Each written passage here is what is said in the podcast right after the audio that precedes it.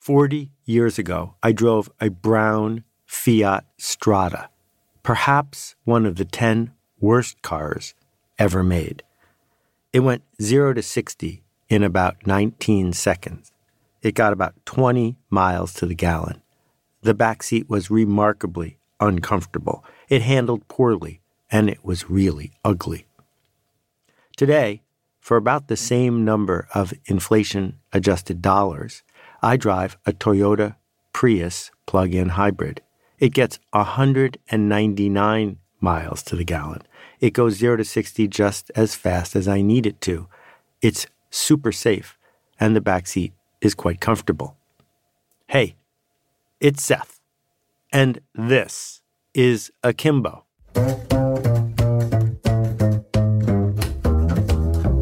We'll be back in a second after this message from our sponsor. Imagine walking your child to school each day. Now imagine that you live in a rural area and part of walking your child to school means crossing a dangerous river. That scenario is the real experience of Imundu. Imundu is a seven year old girl who lives in Rwanda. She leaves home at 6 a.m. for school with her dad, and crossing the river for them meant wading through it. Until last year, if the river was flooded, Imundu and her father would be forced to turn around and she would miss her opportunity for education. Stay with us, and later in this episode, we'll share the rest of Imundu's story.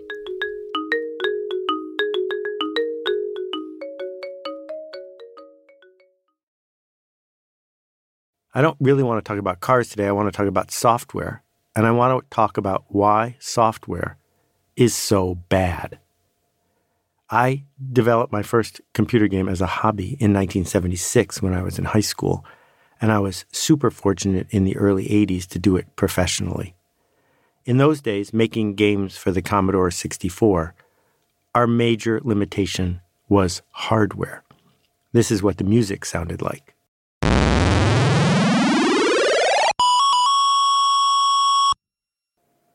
The text was so clunky it was almost unreadable. The graphics were nothing to write home about. We were busy pioneering how software might work. At the time, I was beta testing the original Mac, and the Mac was a revelation. On that Mac, I had a word processor. Soon after that, a spreadsheet. Today, 40 years later, I have a word processor that does almost exactly what that word processor did 40 years ago. I have a spreadsheet, Google Sheets, that does less than the spreadsheets I used to pay for. Sure, it's free. Sure, it's connected and can have multiple users, which makes it even more useful. But in terms of software development, if we leave aside the network effects, most of the things that I and you do with software are not dramatically better than they were soon after the Mac came out. Why is that? What happened to this industry that is no longer driven by hardware? The hardware is now as fast as we need it to be. The screens are as sharp as we are able to discern. And the colors, unless you're a sea slug, are infinite. So, what all this means is that software the architecture of software isn't what it could be. I want to share a few reasons why I think this is. The first one is the buying cycle. Cars have made a lot of forward motion, even though they are largely hardware dependent. Well, why is that? First, there's a buying cycle. Every three, four, five, six years, we take a deep breath and we start over the operating system of the car hasn't changed in almost 100 years. If you know how to drive one car, you know how to drive almost every car. But when we start over, we can switch brands. We can go from company A to company B, and we're about to spend $50,000, $30,000, $70,000 for the privilege of doing that, which means that the car companies are under a lot of pressure to create something that users think is better. That's not true with word processors or spreadsheets or video editing software. We are stuck with the operating system, with the method, with the UI, with the file format that we are used to. Number two, car companies have dealers, and dealers talk to consumers face to face. Dealers live and die every day. Dealers see that people are walking off the lot, and they are happy to scream directly at the people at the car companies who have no choice but to listen to them. That's not true for software. Software isn't sold for the nearly the same price to a consumer, and it's usually sold directly without a middleman. Number two, as we discovered about 20 years ago, the network effect is actually the killer app. Software exists primarily today to connect us to other people. That the way Microsoft ended up destroying WordPerfect was by showing up with file formats that could be shared one person to the other. It wasn't worth it once someone in your office was using Word for you to insist that it had to work with WordPerfect. Shareable file formats meant that it went in one direction. Google gives its software away, but we'd probably pay for it because the magic of the network effect is so overwhelmingly powerful. We would forgive the fact that you can't do nice typography and other features in Google Docs. We would get over the fact that Google Sheets isn't as fast or as reliable as Excel at its best because the network effect, multiple users using the thing, overwhelms everything else.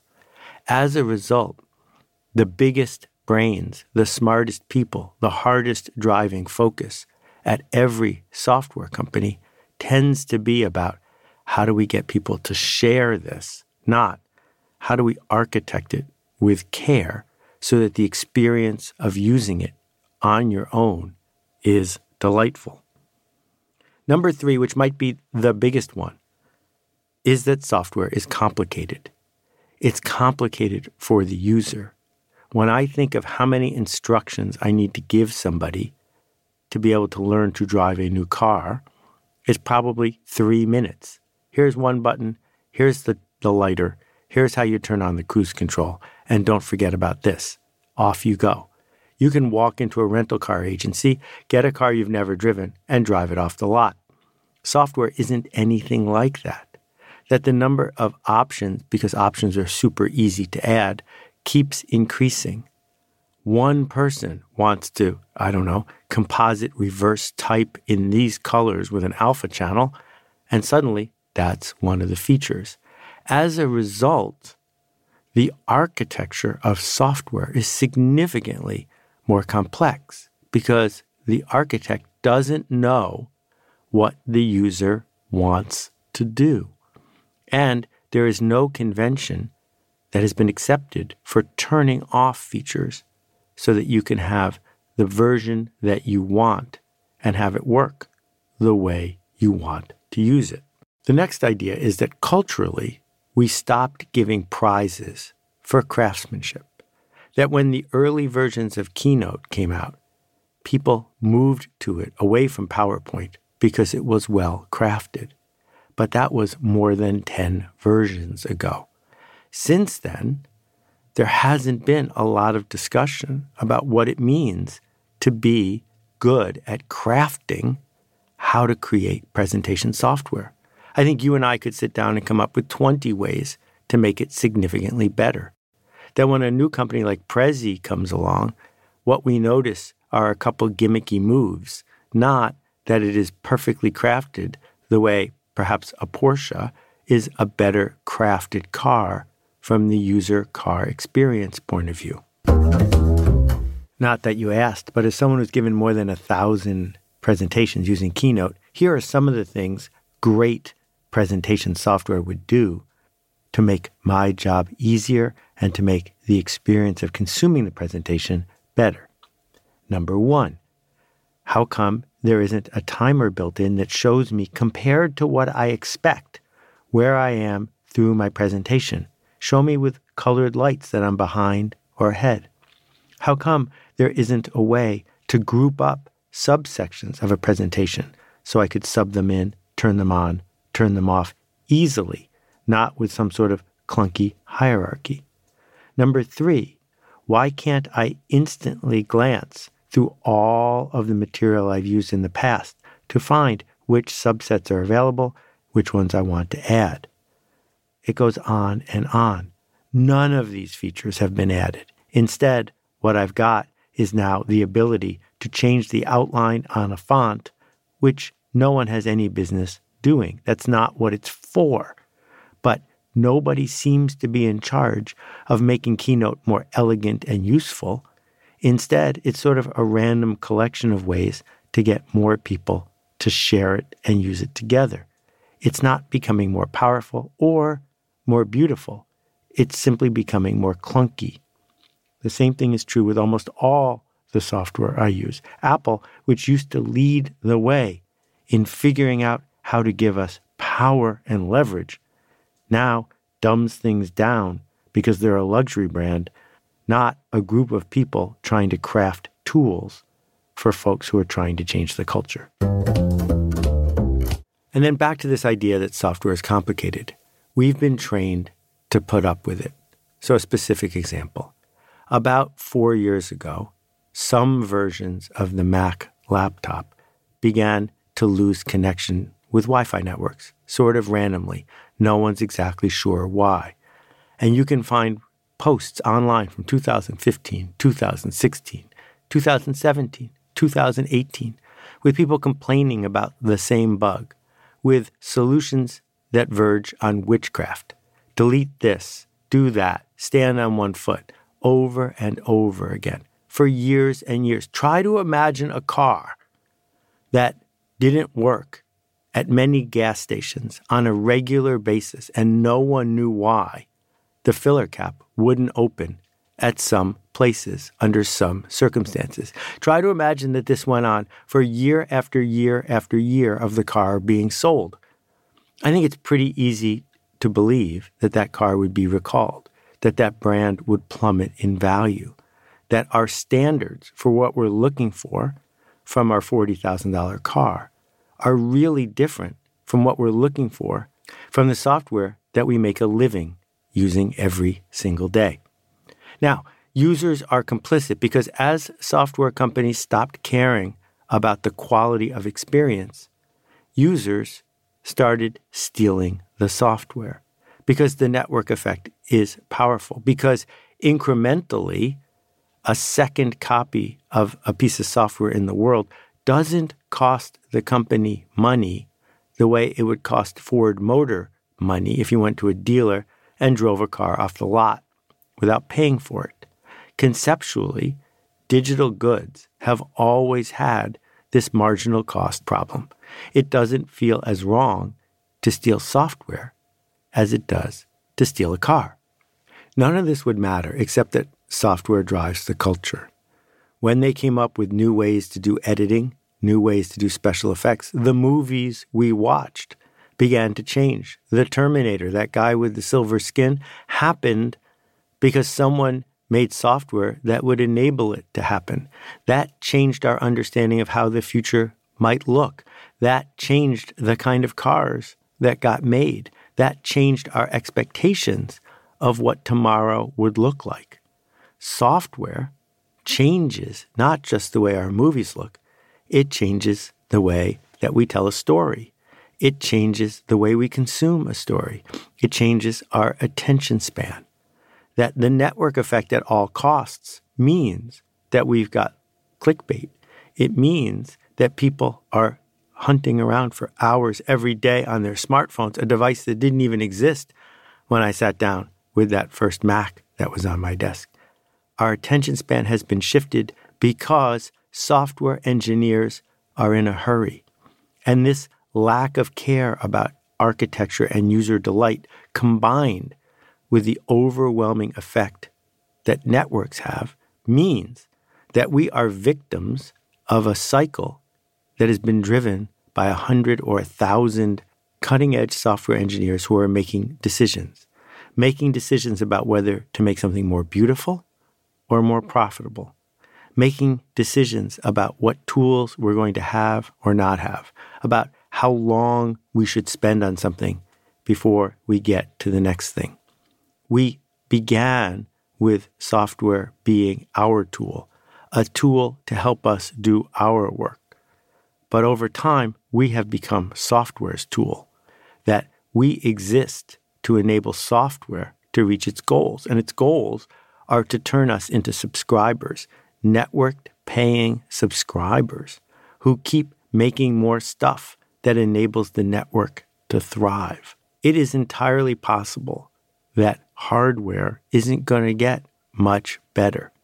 That back when I was making games for the Commodore 64, I saw a hard drive burst into flames because our software was making it work too hard.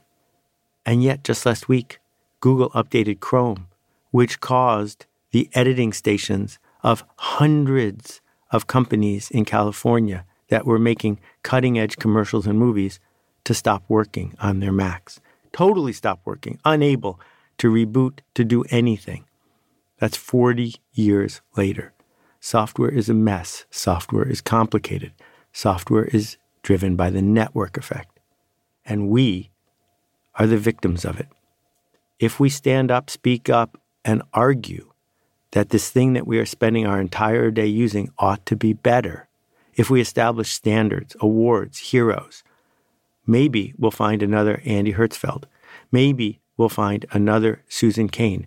Maybe we will find another series of architects and designers who will insist that software can be beautiful, that it can be powerful, that it can help people express the ideas they want to express, as opposed to being victims of a commercial system that doesn't have our best interests at heart. That's my rant. Thanks for listening. We'll see you next time. Thanks for listening. We'll be back in a second with three questions from last time. But first, here's a message from our sponsor.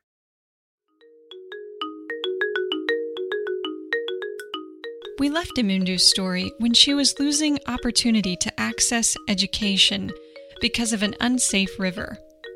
Bridges to Prosperity was able to work with Imundu's community to build a footbridge, bringing safe river passage to the entire community.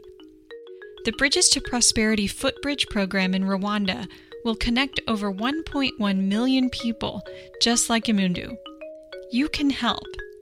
By making a donation, students like Imundu are provided with year round access to school for their entire education. Learn more about how you can help build Bridges to Prosperity by visiting bridgestoprosperity.org slash akimbo. Hey Seth, it's Maria. Hey Seth, my name's Kyle. Greetings, Seth. This is Steven out in Madison, Wisconsin. Hi Seth, Alicia from Charleston here. Hi Seth, this is Anupam. Hi, this is Caitlin. Hi Seth, warm greetings from Curacao. Hey Seth, my name is Nick Ryan from Pittsburgh, Pennsylvania. Hey Seth, this is Rex. Hey Seth. Hi, this is Vasilis from Greece. Hi, this is Roberta Perry. My question is. And that completes my question. I really do love hearing from you, and it's okay if you want to ask a question that isn't about this week's episode. A question that isn't related to any specific episode, just something that I was going through. My question is more of a general uh, question rather than the topic of this podcast. To ask your question, just visit akimbo.link, that's A K I M B O dot L I N K, and press the appropriate button. Hello, hello, Seth. Edson Oliveira here from Toronto, Canada. You keep mentioning here and there throughout your podcast that we are in an open marketplace moment in time, but maybe this will change in the future. When we have an open marketplace, as we do now, but maybe not for long. It seems that you are painting a future that we are inviting the gatekeepers back in the building this is worrying. And what are you referring to? Is that about net neutrality? What is it? Are we inviting the gatekeepers back in the building? Something dramatic has happened in the last 15 or 20 years, and it's this 100 years of gatekeepers, all right, 500 years of gatekeepers are being replaced by systems that are dramatically more open. If you wanted a business profile written about your company in 1974, well, you could use Businessweek, Forbes, or Fortune, and that was pretty much it. Now you can write your own. Now you can be featured on more than 500, 10,000, a million websites that could talk about you. In the 1980s, if you wanted to be on TV, there were three, maybe five people who could put you on TV. Now you can put yourself on TV. One medium after another sound, video, text, all of it wide open. But my instinct is that that can't last. It can't last because over time, people seek to consolidate, to lock in, to create monopolies and oligopolies. And we're seeing it, for example, in what Netflix is trying to do in the business of television. Of course, Apple and Amazon are racing after them as hard as they can. But this idea that there would be an open place where someone could make a thing and get paid to make it, well, already we're getting boxed in. We're getting boxed in as podcasters consolidate, as people in the movie business consolidate, because that is where the stock market wants them to go, because they want to extract the maximum amount of revenue. So my argument begins with that and then proceeds to the idea that there's only a finite number of people, of voices that a listener can follow. That permission is a self limiting function. Once you've got your problem mostly solved, you stop giving permission to new voices, to new options.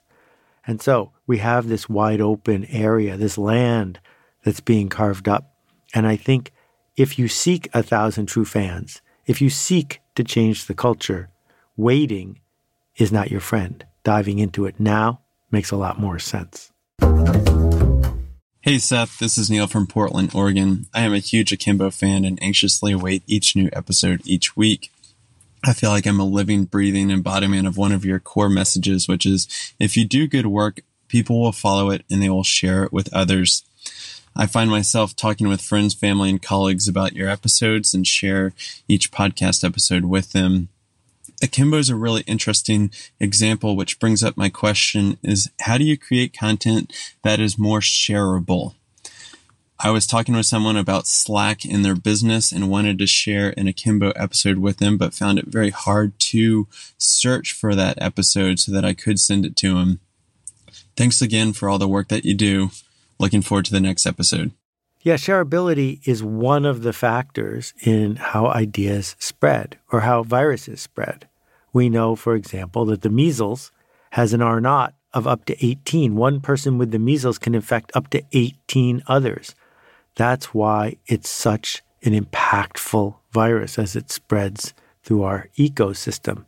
And the same thing happened on Twitter because Twitter is so bite sized, so easy to share, people share it. And because people are sharing it, an idea can rocket through the Twitter sphere in just minutes. Making your idea more shareable without giving up any other element of it is generally a good idea. But too often, to make an idea shareable, we dumb it down and make it less sticky. And it turns out that stickiness is even more important if you want your idea to persist. So, back to the idea of the measles. The thing is that hepatitis has an R naught of only two when it's peaking, which means that far fewer people are infected by someone who has hepatitis, but it can stick with someone for the rest of their life. That stickiness means that it is a notable and important disease, not because it spreads widely, it's easy to share, but because it sticks around. So, part of what we need to do is not just make our idea in a package that's easy to say, hey, look at this, but also to have the guts to put ideas into the world that stick with people. Hi, Seth. This is Dan from Florida. The question essentially is why is it so easy to help others edit their work, but then it's so hard for us to edit our own? If you have any advice, I'd love to hear it. Thanks and have a great day, and thank you for all that you do. I think there are three reasons why it might be difficult to edit your own work compared to editing someone else's work. Idea number one is our context blindness that happens all the time. There will be a typo in a blog post of mine. After I've read the sentence 10 times, I still don't see it. So fresh eyes get us through that problem. But more important than that is the idea that we don't see things that are important and others might. We might not see them because we're afraid of them. And we might not see them simply because our point of view is different than theirs. So asking someone to look at something with fresh eyes, who is open to giving us that sort of generous insight, that's precious. And then the third one is this we don't like to be wrong. We don't like to be wrong, and editing our own work requires us to admit that we could have made it better. So, one of the things that it takes to be a good writer, a good creator, is willing to suspend your desire to be right and instead embrace an instinct to be better. Hope that helps. Thanks for listening. We'll see you next time. Hi, it's Bernadette Jiwa, and I'm here to talk to you about the Story Skills Workshop. It's no secret that great stories are powerful catalysts for change, or that great storytellers have this unique ability to persuade, influence, and inspire us to connect and collaborate. You know that if you want your idea to spread or you want to match it to the people that you hope to serve, you need a better story. And that's why Seth and I created the Story Skills Workshop to help you to tell better stories and make your ideas matter. I hope you'll check it out at thestoryskillsworkshop.com. I just don't think it's possible or probable in, in today's world to distinguish yourself as an educational institution or as a success seeker at the level of, of information gathering or information distribution. I mean, this is the information age, and you can get a great book, a great essay, a great idea anywhere, you know, and none of us can do that better than the internet, right? Um, there is no great thought leader who can outthink the internet. Like, we have data. What Alt MBA gets right is it puts you in a context where you're part of a community that says, yeah, yeah, yeah, that's good. You got access to ideas, you got access to information, that's awesome, but when are you gonna show up? When are you gonna face that blank page? When are you gonna face the possibilities within you? When are you gonna face those fears? I'm not gonna let you hide. You gotta show up. And that's the hardest part. And it sounds simple, it sounds very commonsensical, but it's the number one reason why we don't write that book. It's the number one reason why we don't ask that question. It's not because we don't know or we don't have the information. We don't have an environment and we don't have a support network that makes it feel like showing up is possible for me. Not just possible for the success stories I see out there, but I can show up. Consider the Alt MBA. More than 3,000 alumni in 74 countries around the world. Find out more at altmba.com.